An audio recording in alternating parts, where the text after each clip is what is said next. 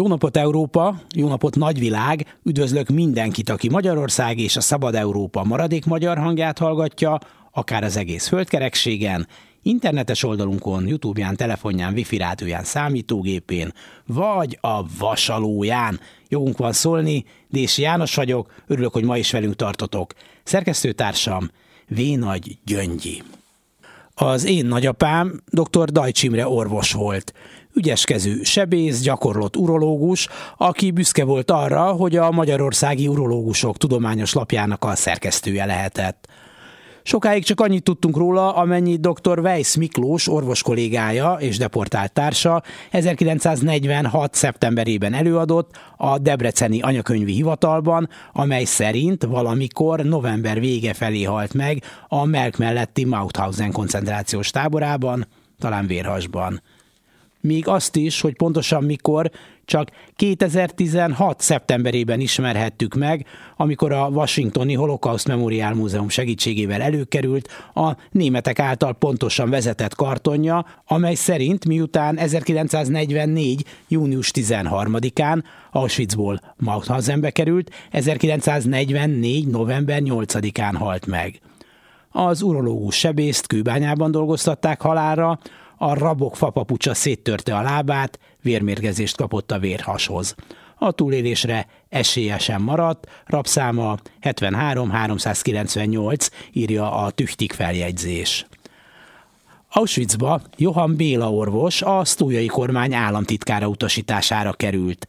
2006-ig Johann nevét viselte a magyar közegészségügy egy fontos intézménye. A magyar közegészségügy fejlesztésében amúgy jelentős szerepet játszó kolléga rendelkezett nagyapám meggyilkolásáról, és nem csak az övéről, a sorstársairól is.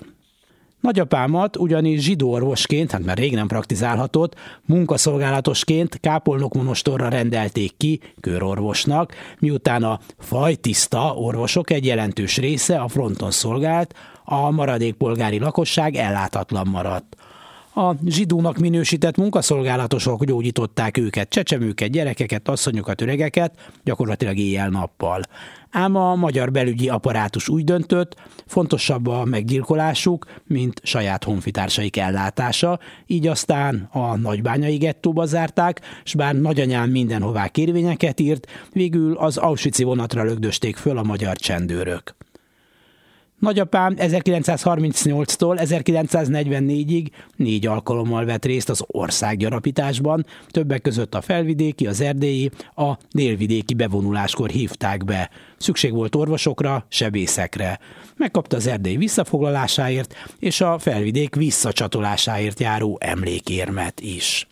1938-ban le kellett mondania hőn szeretett munkájáról, a magyar urológia, az urológiai tudományos közlöny szerkesztéséről is, ahol pedig a szakma legnagyobbjaival dolgozhatott együtt, mint professzor I. és professzor Babics, dr. Remete. Ám a zsidó törvények után egy zsidó már nem foglalkoztatott a húgyivari, szaporodási szervek gyógyításával és ezek kutatásával.